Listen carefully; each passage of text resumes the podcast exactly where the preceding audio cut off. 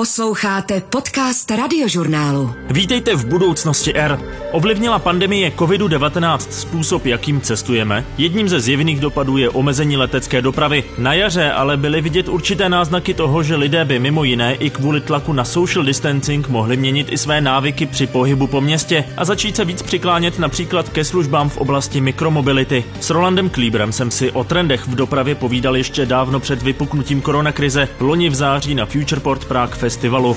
CEO inovační firmy Concilis a partner ve švýcarské Teron Advisory Group dlouhodobě prosazuje, aby se z dopravy, a to i té individuální, stala služba. Rozhovor z Futureportu uslyšíte v první části tohoto dílu budoucnosti R. Nedávno jsme se pak spojili přes aplikaci Zoom, abych se zeptal, jestli podle něj koronavirus uspíšil některé technologické trendy v dopravě, tak jako tomu bylo v některých jiných odvětvích. Odpověď možná není tak pozitivní, jak jsem doufal. Vize ideálního způsobu dopravy Rolanda Klíbra ale zůstává stále stejná a má podle něj stále velký potenciál, popisuje Roland Klíber v budoucnosti R. Je to podobné jako s mobilními operátory. Když cestujete, nemusíte mít smlouvu zvlášť v každé zemi. Máte ji se svým poskytovatelem, který se pak dohodl s těmi v dalších zemích tak, aby to fungovalo a byla tam ta interoperabilita. V tomhle je telekomunikační průmysl výrazně napřed, ale není to tím, že by to operátoři dělali kvůli svým vlastním cílům. Zavazuje je k tomu dohoda s regulátory a to je něco, k čemu by budoucnost mobility měla směřovat. Budoucnost R. Please uh, let me welcome Roland Kluber. Vítejte v budoucnosti R. Budeme se bavit o budoucnosti dopravy. Je právě doprava hlavním tématem dneška? Může nám to, že změníme způsob, jakým se pohybujeme, pomoct vytvořit udržitelnější svět? Well, it's certainly one of the one of the biggest ones. If it's the biggest that needs to be decided compared to what we compare with, but it has Rozhodně je to jedno z největších témat. Jestli je úplně nejdůležitější, to asi záleží na tom, s čím to srovnáváme. Má významný dopad na životní prostředí, protože stále používáme hlavně spalovací motory na fosilní paliva. A samozřejmě má velký dopad na náš každodenní život, protože když se zasekneme v dopravní zácpě, tak jsme ztraceni a nemůžeme náš čas využívat opravdu efektivně. Zároveň ale v autech obecně nejsme efektivní, protože v nich jezdíme sami nebo třeba ve dvou. A další úhel pohledu je, že pokud jako střední Evropa nemodernizujeme a nevylepšíme naši dopravu, dost pravděpodobně přijdeme o spoustu pracovních míst, protože některé země a regiony jsou v tomto rychlejší. A to mluvím hlavně o Číně, která má sice trochu jiný systém, ale my se musíme umět přizpůsobit. Um, who have a different kind of system, but we also need to adapt. Tady na Futureport Festivalu můžeme vidět hned několik různých dopravních prostředků. Elektrické koloběžky, elektroauta, drony. Ještě před pár lety jsme přitom vybírali jen z aut se spalovacími motory. Teď se začínají prosazovat auta na elektřinu, dokonce už létají i první elektrická letadla. Jsme teprve na začátku té přeměny způsobu dopravy, nebo už se dostáváme do bodu, kdy se to všechno rychle zlomí? Well, we're, we're in, a, in an area where we have a lot of ideas and a lot of pilots, which is good because then, then we Jsme v situaci, kdy tu je spousta nápadů a pilotních projektů a to je dobře, protože si můžeme vybírat a máme poměrně hodně možností. Takže je rozhodně zajímavé sledovat, co kdo zvládne vyvinout. Ale když se podíváme třeba na různé druhy letecké přepravy, ta je v tuto chvíli v podstatě jen doplňková, protože jsou tu jen letadla a helikoptéry a ty pokrývají jen velmi malou část našeho cestování. Nicméně všechny způsoby dopravy, letecká, automobilová, vlaková, spolu soupeří a nejsou, jak já říkám, interoperabilní. Jako zákazník si v tuto chvíli musím jednotlivé služby objednávat zvlášť. Zároveň ale všechny tyto způsoby přepravy potřebují, aby je lidé co nejvíc využívali. Protože je sice hezké, že budu mít elektrická letadla, která budou fungovat, ale pokud je nikdo nebude používat, tak z toho bude maximálně pilotní projekt a tento biznis jednoduše přestane existovat.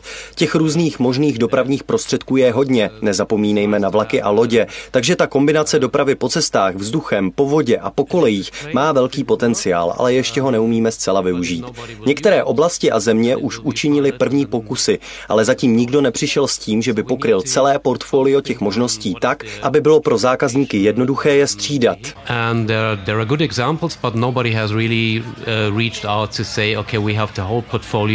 Covered and from a customer perspective it's easy to switch. Yeah. Takže čekáme na nový druh dopravních prostředků, automobilů nebo třeba letadel, nebo spíš hledáme nový systém, jak využít všechny stávající možnosti přepravy. A to možná včetně dopravních prostředků se spalovacími motory. Um, I, I think it's, it's a bit both, because we have, on the one hand, we have an existing infrastructure. It, it doesn't make any sense to th- say we think about Myslím, že je to tak trochu oboje, protože na jedné straně máme stávající dopravní infrastrukturu a rozhodně nedává smysl říct, že teď budeme využívat jen dopravu ve vzduchu. Myslím, že potřebujeme všechny možné způsoby přepravy a využívat je co možná nejefektivněji. Ale některé nové typy dopravních prostředků by nám mohly pomoci zbavit se závislosti na spalování fosilních paliv.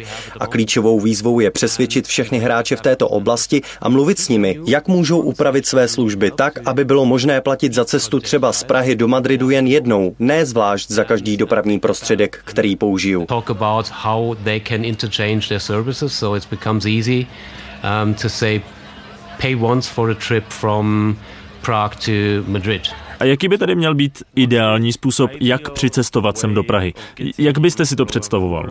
Okay, the, the ideal way could be there is an there's an autonomous um, road-based transportation system because it's it's it's far but not that far. If it's comfortable enough and I can sit there and work and I don't have to drive and spend the time of driving that Mohlo by to vypadat tak, že tu bude nějaký autonomní způsob přepravy po silnici. Protože to sem není tak daleko a pokud to bude natolik pohodlné, abych mohl cestou pracovat, protože nebudu muset řídit, tak to by určitě mohla být jedna z možností.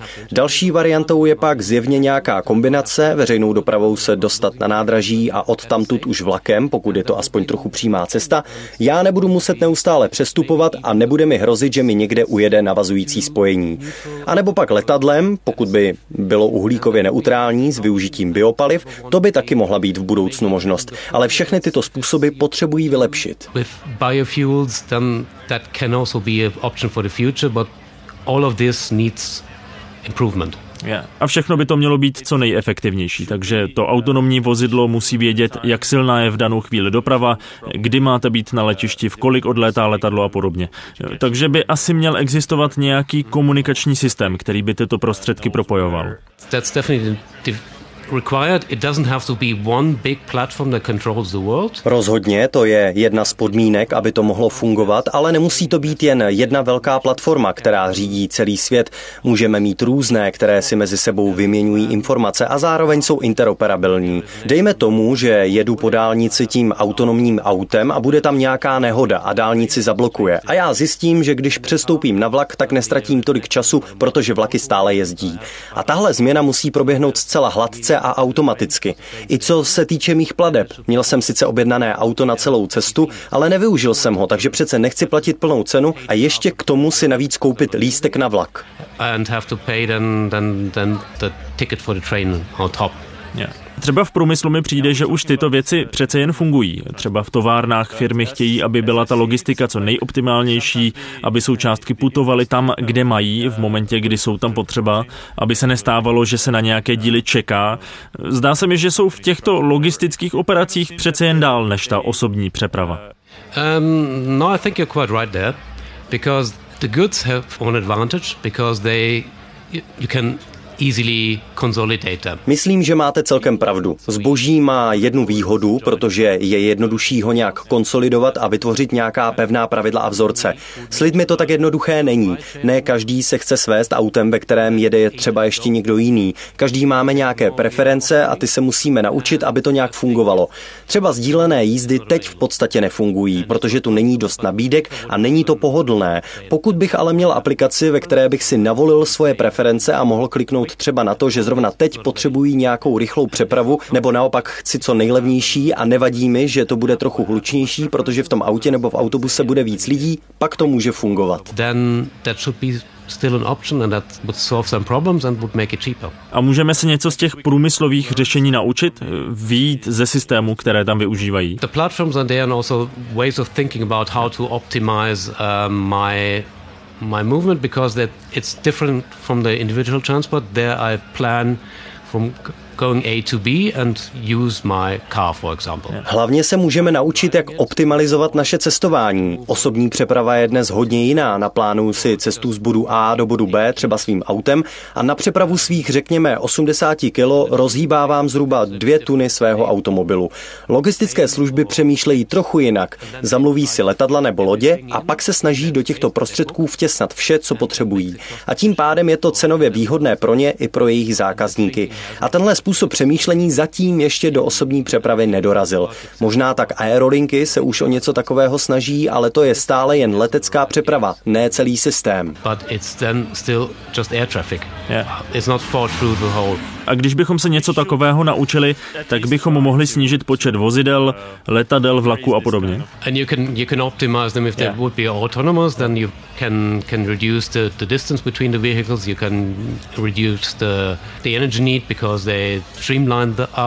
Pokud by byly autonomní, tak můžeme tu přepravu optimalizovat. Auta budou moct jezdit blíž k sobě, takže díky tomu budou šetřit energii, protože v určitou chvíli budou moct jet v zákrytu a mít tak menší odpor. V tom je obrovský potenciál, ke kterému se ale ještě ani zdaleka neblížíme. V některých konceptech se kombinuje přeprava osob i zboží. Můžete si to představit jako jakýsi vlak na cestě, který bude mít pět vagónů se zbožím a dva s lidmi. A opět je třeba si říci, co je k tomu potřeba. Nastavit určité standardy tak, aby jednotlivé služby mohly vytvářet své nabídky. A zákazníci pak budou spokojení, protože budou mít možnost si své cesty naplánovat lépe než dnes, protože letadla se spožďují, při jízdě autem si nemůžete být jisti, že dorazíte včas, pokud tedy nevyrazíte s dvouhodinovou rezervou. Současná doprava není efektivní, ale do budoucna bude muset fungovat jako služba. Ne, že něco vlastním, ale že mám k něčemu přístup. Potřebuju se dostat z bodu A do bodu B, potřebuju přitom pracovat nebo se odreagovat, pobavit se. Možnosti by mohly být do budoucna různé, ale potřebujeme taky vědět, co zákazníci chtějí. Potřebujeme sdílet informace. know what the customers want, and that's information sharing. Pojďme se podívat trochu dál do budoucnosti. Mluví se o Hyperloopu, kvadrokoptérách a spoustě dalších nových technologií. Je skutečně reálné, že bychom se v horizontu několika let dočkali nějakého zcela nového dopravního prostředku? Zmiňoval jste leteckou dopravu, že to dnes jsou jen letadla a vrtulníky a najednou mluvíme o létání na velkých dronech. Není to jenom science fiction? Right now science fiction, because the, the payload of the drones is not there yet. Ano, teď je to opravdu zatím jen sci-fi. Drony zatím nemají dostatečnou nosnost. Můžou dnes přepravovat třeba balíky, ale rozhodně ne kontejnery, maximálně tak domácí mazlíčky.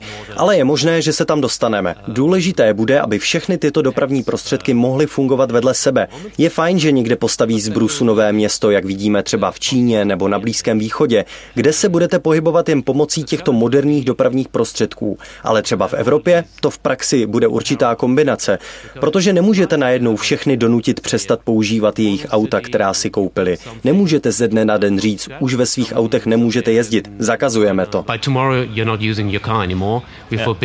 To byla první část rozhovoru s Rolandem Klíberem, natočená v září 2019 2019 na Futureport Prague festivalu. Na tom jsem si o rok dřív povídal taky s Anitou Senguptou, tehdy šéfkou vývoje ve společnosti Virgin Hyperloop One. Kapsly, která na polštáři magnetického pole velmi rychlou rychlostí kolem 400 km v hodině cestuje potrubím, ve kterém je vákuum, by si podle ní mohli první cestující vyzkoušet v roce 2025, tedy podle odhadů z roku 2018. Zatím nejblíž jsou tomu v Indii, Spojených Arabských Emirátech a Saudské Arábii, které se společností Virgin Hyperloop One v tomto ohledu jednají a americká sněmovna reprezentantů v červenci tohoto roku dokonce přijala legislativu vyžadující vznik regulačního rámce pro bezpečné používání Hyperloop systému. Pro představu Hyperloop v testech dosáhl rychlosti přes 380 km v hodině. Jak takové cestování bude vypadat? Zajímavé je, že kabina pro pasažéry je přetlaková, podobně jako v letadle, ale pohybuje se ve vakuovém prostředí. To znamená, že na rozdíl od letadla nezažíváte turbulence a poskakování na přistání přistávací dráze.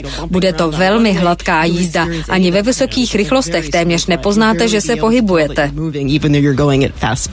Rozhovor s Anitou Senguptou si můžete poslechnout na webu radiožurnál.cz a v budoucnosti R teď navážeme druhou částí rozhovoru s Rolandem Klíbrem. O změnách v dopravě zaviněných koronavirem jsme spolu natáčeli letos v září. Posloucháte Budoucnost R. Podcast radiožurnálu o vědě, medicíně a moderních technologiích. Please let me just uh welcome you again to, to our podcast. Thank you for your time. Hello. Thank you. Thanks for having me. Yeah. V souvislosti s koronavirem jsme na jaře viděli v Praze poměrně velké změny v tom, jak se lidé pohybují po městě, částečně i vinou různých omezení a podobně. Báli se třeba cestovat městskou hromadnou dopravou, takže ještě v květnu bych řekl, že očekávám velké změny v dopravě ve městech a že na podzim bude svět v tomto ohledu vypadat úplně jinak. A je tu podzim, a žádných velkých změn jsme se zdá se zatím nedočkali. Zaznamenal jste nějaké? Well, I think the impact is not is not zero. Um, what we see is that it's still a lot of people travel less or hardly Myslím, že ten dopad není zcela nulový. Spousta lidí má stále tendenci cestovat míň nebo vůbec, takže třeba letecká doprava funguje jen velmi omezeně, protože do některých destinací se pořád nedá létat. Někteří lidé sice létají na dovolenou a podobně, ale třeba služební cesty jsou z velké části nahrazeny online setkáními. Stejně tak různé konference se v podstatě nekonají. Spousta velkých akcí přešla kompletně do digitálního prostoru a i do budoucna, pokud se znovu budou konat, budou to spíš hybridní akce. Takže ano, koronavirus bude mít dopad na to, jak cestujeme, nebo možná za jakým účelem někam cestujeme. A ano, spousta lidí znovu začala víc používat auta, protože je zkrátka mají. Ale to samozřejmě neznamená, že to bude do budoucna jenom takto, že každý zase bude muset mít své vlastní auto. Mimo města můžeme vidět spoustu lidí jezdících na kolech. Ano, přiměle k tomu koronavirus, ale na druhou stranu, když už jednou změníte své návyky, není snadné je změnit zase zpět once you change your behavior, it's difficult to change back again. Takže teď budeme méně cestovat, třeba i do práce, protože můžeme víc z prací zůstávat doma. At least in Germany and Switzerland, where been most of the time recently due to the restrictions, public transport hasn't picked up that much. Aspoň ve Švýcarsku a Německu se zatím lidé do hromadné dopravy moc nevrátili, takže vidíme nárůst individuální dopravy, ale celkově lidé cestují méně. Společnosti, se kterými jsme v kontaktu, mají stále hodně lidí pracujících z domu, místo aby jezdili do kanceláří. Většinu setkání si odbydou na dálku a své kolegy často dlouho neviděli. A to může mít taky velký vliv, protože se začíná řešit, jestli firmy potřebují velké velké kanceláře v centrech měst, takže celkově bude potřeba méně dopravních prostředků ve městech a to je samozřejmě dobře. Před koronakrizí téměř všechny země mířily k dopravnímu kolapsu. Takže dobrá zpráva je, že když lidé skutečně změní své chování a zaměstnavatelé budou povolovat práci z domova, bude to znamenat menší zátěž pro infrastrukturu i životní prostředí. Takže na téhle situaci můžeme vidět i určitá pozitiva. becomes less stress for the infrastructure, less stress for the environment, and, and therefore we can also see some, some positive sides. To mluvíte hlavně o objemu lidí, kteří využívají dopravu, tam ten dopad je zjevný, ale v některých dalších odvětvích jsem viděl, že díky této koronakrizi se prosadily technologie, o kterých se dlouho mluvilo, ale nikdy nedostali ten správný impuls, aby se prosadili. Můžeme něco takového ještě čekat v dopravě? Um, yes, I, I see where you're coming from. And uh, honestly, I also had hope that it would lead to a change of behavior and change of mind faster, but I'm also not seeing that this opportunity has been seized. Vím, jak to myslíte. Um, Upřímně jsem taky doufal, že k té změně chování, o které jsem mluvil, dojde rychleji. Taky se mi nezdá, že bychom této příležitosti dokázali využít. Dlouho jsme mluvili třeba o městské dopravě, o tom, že z mobility by se měla stát služba. Na některých místech se objevily první náznaky, některá města se snaží být v tomto ohledu světovými průkopníky, třeba Stockholm Stockholm, Amsterdam, Singapur a další, ale ten rozvoj se příliš neurychluje. Nevidíme, že by se další města nějak rychle přidávala, takže pořád vidím velký potenciál, ale ta míra přijetí je zatím malá. Protože, jak už jsem říkal, lidé mají svá auta a tak je dál využívají, protože když už si je jednou koupili, je to pak nejlevnější způsob dopravy. Takže to zabere zřejmě ještě nějaký čas. Na druhou stranu je tu ještě jeden trend, kterého jsem si nedávno všiml, a to je přechod na alternativní paliva. Vodí vodík se dostává víc do povědomí a získává víc podpory a investic než třeba před třemi lety. V severním Německu se například podílíme na projektu lodí stavěných jako taxi. Lákají pozornost jak médií, tak investorů, kteří by rádi tuto technologii rozběhli, protože na severu Německa mají hodně energie z větrných elektráren, víc než kolik můžou spotřebovat. Takže využít tyto přebytky na výrobu vodíku je pro ně takřka bez nákladů. A je to pro ně velmi zajímavé mít lokální způsoby, jak toto palivo využívat. And therefore it, it makes it very attractive to have um, local users of this uh, kind of fuel. Můžete ten projekt popsat? It's a taxi service to go uh, over the Schlei, which is a kind of a river lake system. Bude to systém vodních taxi v zálivu Schlei, který tak trochu připomíná fjord. Jsou tam různé menší zátoky a je to významná rekreační oblast. Můžete přijet na kole, nastoupit na tohle vodní taxi, přejet přes vodu a tam pokračovat ve vaší cestě. Ať už je to výlet nebo nějaká cesta za prací nebo za nákupy. A tohle jsou nové, zelenější možnosti, které jsme dřív neviděli. Samozřejmě takové projekty musí být součástí nějaké větší změny dopravního ekosystému směrem k většímu sdílení infrastruktury a jednoduššímu využívání všech služeb. A pak budou moct vznikat mobilní aplikace, díky kterým budete moct využívat více do služeb podle toho, jak budete chtít a dokonce uvidíte, jak jsou jednotlivé služby přeplněné. A to je vzhledem k situaci kolem koronaviru užitečné, protože si řeknete, nepojedu autobusem, protože je v něm hodně lidí, takže se pokusím najít jinou cestu, na které se nepotkám s tolika lidmi. O tom jsme mluvili už před rokem a já v tom pořád vidím velký potenciál a věřím, že tyto aplikace vzniknou. Ale takové věci nevyvinete za několik týdnů a pak taky je vždy jen hrstka lidí, kteří to chtějí vyzkoušet jako první a naopak velká část čeká, jak to bude fungovat, než si to sami vyzkouší. Ale vždycky nastane nějaký bod zlomu a když 10 až 20% populace začne měnit své návyky, zbytek se přidá. 10 to 20% of the population changing their behavior, the, the others will follow. Zmiňoval jste informaci o tom, jak je daný prostředek naplněný. Tato data asi budeme do budoucna vyžadovat a brát je v potaz při plánování našich cest. Může to znamenat i to, že se dopravní prostředky budou spíš zmenšovat, že místo velkokapacitních autobusů nebo metra se přesuneme spíš do nějakých menších dopravních prostředků, jednak kvůli udržování social distancingu, ale i proto, že přeci jen jsou vhodnější pro pohyb ve městě. Yes, I mean, it, you, you can see that as a kind of a general trend. I mean, we, we're seeing coming from the airline industry, we had the A380, we have the big Boeing plans to have a substitution of the 747.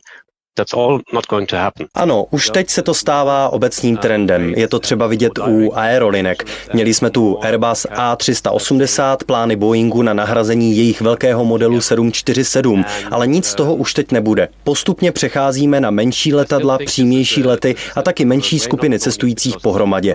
A já si pořád myslím, že to je správná cesta, nejen kvůli koronaviru. Když budete mít víc soukromí, můžete vyřizovat služební hovory, ale i ty soukromé, které byste jinak neradi dělali na veřejnosti, protože nechcete, aby všichni věděli, s kým a o čem se bavíte. A s tím se současná hromadná doprava moc neumí vypořádat. Dřív jsme třeba ve vlacích měli menší kupé, v poslední době je trend mít spíš celý vagon otevřený. Ale ano, mohli bychom tu mít menší, ale autonomní a sdílená vozidla. Bude to ekologičtější a bude se snažit vyhovět dopravním potřebám určité skupiny lidí, místo toho, abyste se vy přizpůsobovali jízdnímu řádu autobusů a vlaků. Nebude to rozhodně jediná varianta, ale vidím na trhu místo pro takovéto služby. Ale samozřejmě, aby to fungovalo, musíte mít velké pokrytí těmito službami. Když to bude fungovat jen z jednoho města do druhého, nebude to k ničemu. Ale pokud to pokryje třeba celou Evropu, tak si raději zaplatím takovouto službu. Proč bych si kupoval auto, platil pro něj garáž a pojištění? Je ale potřeba do těchto služeb investovat poměrně hodně peněz. A to může být riskantní, protože velké automobilky nemají moc velký zájem tyto služby rozvíjet, protože to pro ně bude znamenat míň vyrobených aut a navíc je budou prodávat velkým investorům a ne jednotlivcům, takže klesnou i jejich provize. A tak moc nemají zájem tento model rozvíjet. A proto je potřeba, aby tento model začaly podporovat třeba i vlády a dokud tomu tak nebude, tak tyto služby nebudou fungovat ve velkém a pro lidi nebude zcela pohodlné je využívat. Is happening large scale, you won't get these services up and running so everybody can use it easily. A jak dlouho to podle vás bude trvat? It won't be here next year, it won't be here in, in two or three years. It probably takes uh, five to ten years until the service Vidíme první náznaky, ale rozhodně to nebude fungovat za rok, asi ani za dva, spíš za pět až deset let. Pak už budou tyto služby fungovat dostatečně dobře a budou dostatečně rozšířené. A jak už jsem říkal, bude potřeba hodně investic. Jde o změnu celého ekosystému a to vždycky zabere hodně času. Musí na tom spolupracovat všichni hráči na trhu. Někteří ale nejsou dostatečně pružní a někteří se drží svého starého business modelu, protože byl v minulosti velmi úspěšný a proto je velmi složité je přesvědčit, že v budoucnu nebude fungovat. O tom, že by vodík mohl být vhodným pohonem pro lodní přepravu, uvažovali i v Praze. V UJV Řeš vyvinuli vodíkovou stanici, která by mohla sloužit jako čerpací stanice na vodík pro přívoz na Vltavě. Právě umístění přímo u vody a například i u vodní elektrárny na Pražské Štvanici by podle vývojářů z UJV Řeš pro takové využití vodíkového pohonu bylo ideální. Takovýhle elektrolyzér by přibližně právě uživil například ten jeden přívoz v relativně intenzivním provozu. Ta pračka, na kterou tady teď koukáme, tak ta by musela být doplněna o nějaký ten systém komprese. My si představujeme, že by se to mělo vejít do jednoho relativně malého kontejneru. Výhodou umístění u řeky by mohla být i možnost napájení akumulační stanice elektřinou z vodní elektrárny. Například přívozy na vodík by navíc mohly být v blízké budoucnosti zajímavé například i pro Prahu, kterou trápí znečištění ovzduší způsobené zastaralými dýzlovými motory velké části lodí na Vltavě. Praha 5 společně s magistrátem nedávno udělali měření, které vyšlo, že opravdu například na ostrovech Praze 1 jsou ty koncentrace poměrně vysoké a mohou za to primárně lodě. Říká místo starosta Prahy 7 Ondřej Mirovský ze strany Zelených. Jak dodává, dovede si představit, že by vodíková čerpací stanice mohla vzniknout právě třeba v Praze 7. Právě to by mohlo být ten příspěvek i pro tu podporu ze strany města, vlastně najít lokalitu, klidně se podílet na spolufinancování, že to pak může být ten spouštěč, proč ti soukromí provozovatelé to lodní dopravy mohou přejít na tu vodíkovou technologii. Posloucháte Budoucnost R. Za ten rok, co jsme spolu nemluvili, se v Praze rozšířily elektrické koloběžky a skútry. Ostatně jsem o tom mluvil i v minulém díle Budoucnosti R. Já sice celkem fandím sdíleným službám, v centru města mi to dává smysl, ale pořád trochu doufám, že se dočkáme i trochu vyspělejších a univerzálnějších technologií, než jsou jenom koloběžky. Yes, uh, fully agree, because the e-scooter thing is, the advantage is quick. S tím naprosto souhlasím. Výhodou těch koloběžek a skútrů je, že jsou rychlejší, jsou levné a zjevně je to model, který můžete rychle rozběhnout a rozšířit ho po celém světě. Ale viděli jsme i spoustu společností, které nakonec zkrachovaly, protože ten business model zkrátka není tak přesvědčivý a protože na něm nemůžou vydělat tolik peněz. A není tak složité ho okopírovat. Produkt jako takový je v celku jednoduchý, aplikace taky není nějak složitá, takže můžete mít hned několik konkurentů v jednom městě. A to taky nedává moc velký smysl, protože pak si stáhnete jednu aplikaci, ale nemůžete používat ty další služby.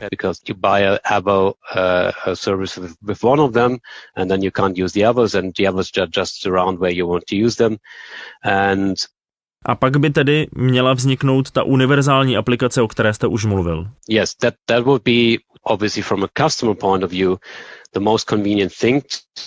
ano, z pohledu zákazníků by to byla velmi užitečná věc, ale to by znamenalo, že by všichni poskytovatelé museli být interoperabilní z hlediska technologií, ale i biznisové stránky věci. Na některých místech to funguje, takže to určitě možné je. Loni na Futureportu jsem mluvil o Swiss Mobility Card. Můžete ji používat v jakémkoliv autobuse nebo vlaku, taky na trajektech přes jezera a podobně. Nemusíte se o nic starat, prostě ji používáte kdekoliv chcete. Můžete si na ní dokonce půjčovat i auta v autopůjčovně půjčovnách, i když to samozřejmě není nejlevnější a nějak zvlášť high-tech řešení. Ale postupně přibývají další možnosti a až jednou bude nějaké řešení na globální úrovni, takže budete moct jet třeba do sousední země a nějakou takovou technologii používat, tak nám to výrazně ulehčí život. Ale tam ještě nejsme.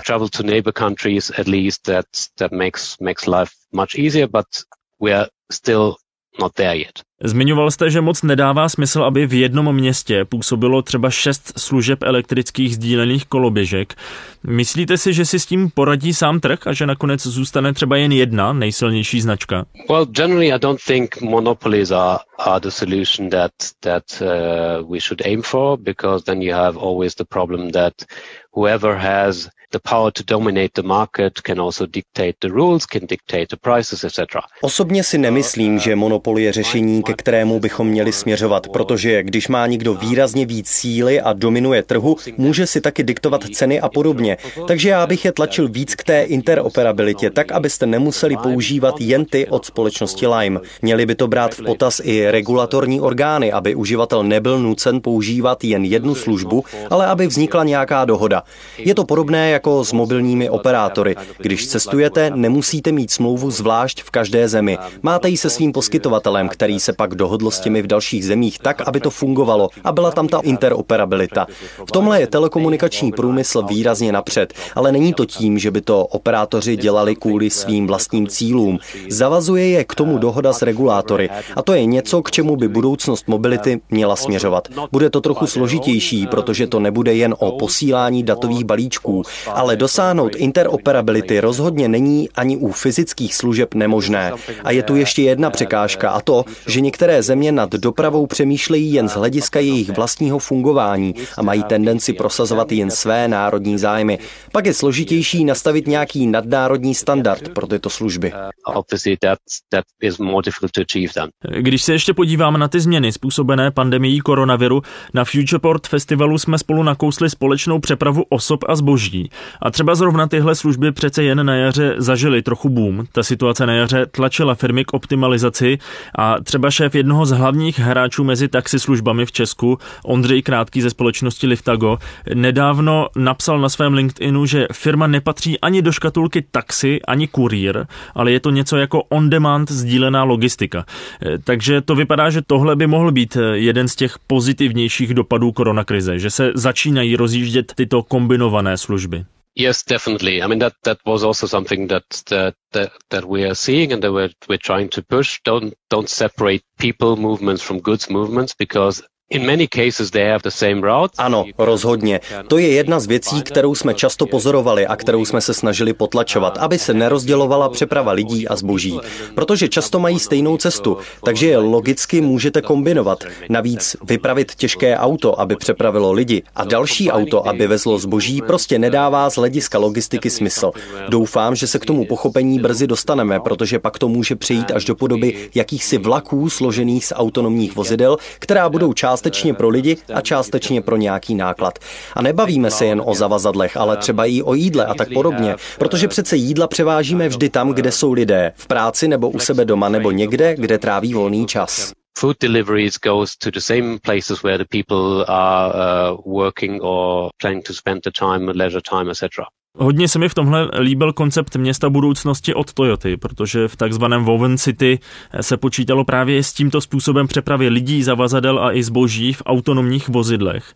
Otázka ale je, jak daleká budoucnost to tedy ještě je. I would like to see that we are getting faster to that. I mean, that as as you mentioned, we we have during the the crisis there have been a lot of delivery services delivering goods, so e-commerce and and also the last mile delivery has a has a big boom. So these are also the beneficiaries of the of the current crisis. So Rád bych viděl, že se k tomu blížíme rychleji. Jak jste říkal, během krize zažívali různé doručovací služby e-commerce velký boom. To byl jeden z pozitivních dopadů krize. Začaly fungovat ve větších objemech, začaly na to tom víc vydělávat a mohli tak začít stavět dlouhodobější business model. Začali přecházet k těmto integrovaným službám ne proto, že je to teď zrovna potřeba, ale protože by to mohlo fungovat dlouhodobě a snaží se nalákat na tyto služby zákazníky a zároveň je trochu zatraktivnit i z hlediska ceny. Protože to je další téma. Služby v oblasti mobility a sdílené služby často začínají na poměrně vysokých cenách, takže to pro zákazníky není tak lákavé. Když musí platit víc peněz, často prostě řeknou, když je levnější používat svoje vlastní auto nebo tradiční autobus, proč bych přecházel na nový dopravní model, který mě ve výsledku bude stát víc peněz?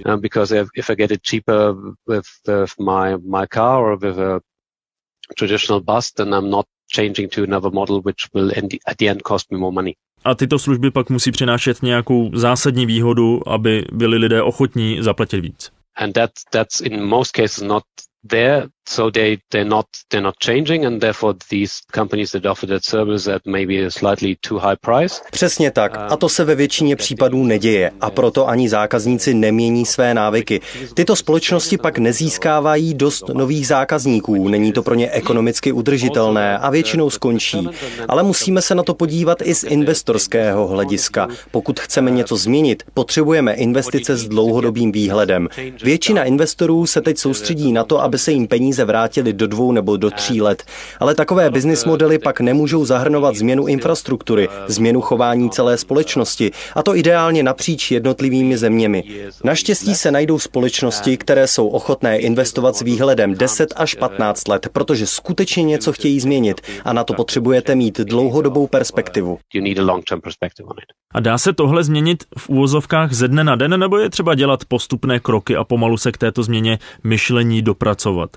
My jsme se o něčem podobném bavili s Alexandrem Majerem Cumfelde ze společnosti BCG, když Microsoft oznámil, že chce být uhlíkově neutrální. A Alexandr mi tehdy řekl, že tyhle razantní rozhodnutí podporuje, protože bez nich prý nedokážeme prosadit velké změny. Um, I slightly disagree because it's easy for a company like Microsoft to say we we change it because what are they doing? They mainly have people that do software and and and services. S tím trochu nesouhlasím, protože pro Microsoft je poměrně jednoduché něco takového prohlásit. Zjednodušeně jen zaměstnávají lidi, kteří vyvíjí aplikace. Ale neříkám, že takové ambice nepodporuju. Jen to pro dopravu není tak jednoduché. Není tu ani jeden velký hráč, který by takto v úvozovkách zavelel. Máme tu miliony menších společností, někdy dokonce velmi malých, a v tuto chvíli se snaží především splnit veškeré požadavky na přepravu. A na to, aby se něco zásadně změnilo, musíte zapojit všechny tyto malé hráče. Samozřejmě je dobré mít lidi a společnosti, které ukáží, kam bychom měli směřovat. Vidíme taky tlak ze strany Evropské unie, která hodně prosazuje otázku emisí CO2. Takže ano, vidíme, že část hráčů na trhu se vydává správným směrem, ale je to spíš postupný pokrok. A myslím, že časem i ti, kteří teď tento problém ignorují, budou nuceni změnit svůj postoj. Even those who try to ignore it will be forced to, to think about changing their behavior. No a co když se ukáže někdo jako Elon Musk, to by mohlo situaci změnit. Protože je pravda, že některé jeho nápady, jako třeba tunel pod Los Angeles pro automobily, tak vypadají bláznivě, ale někdy se trefí do černého. Um, yes, it does make a change. I mean, you you see what what happened to the automotive industry. They ignored him in the beginning because it said we will never be able to do it. Uh, it's only a small fraction. Nobody will drive. We want to drive. Ano, to by samozřejmě mohlo věci změnit. Podívejte se, co se stalo s automobilovým průmyslem. Na začátku ho ignorovali, říkali, že jde o naprosto minoritní část trhu, že s elektromobily nebude nikdo jezdit a teď už se přestali smát. Samozřejmě, že pokud máte dost peněz, abyste vybudovali celou infrastrukturu a ukázali všem, že to v praxi může fungovat, pak můžete tu změnu prosadit. A může to pak být bod zlomu, věc, která spustí tu velkou změnu, o které mluvíme. Samozřejmě je to jednodušší, pokud o takové multimiliardové investici můžete rozhodnout sám a nemusíte přesvědčovat 20 tisíc akcionářů. Ne, že by se to nemohlo stát, ale zatím jsme to neviděli.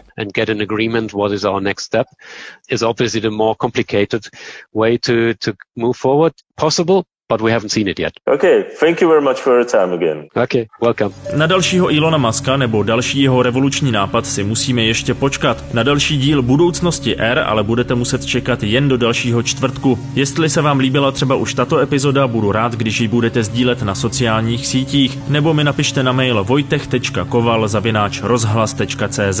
Příště se podíváme na to, co přinesl letošní Oslo Innovation Week. Budoucnost R poslouchejte a stahujte zase ve čtvrtek v aplikaci Můj rozhlas, na webu radiožurnál.cz a v dalších podcastových aplikacích.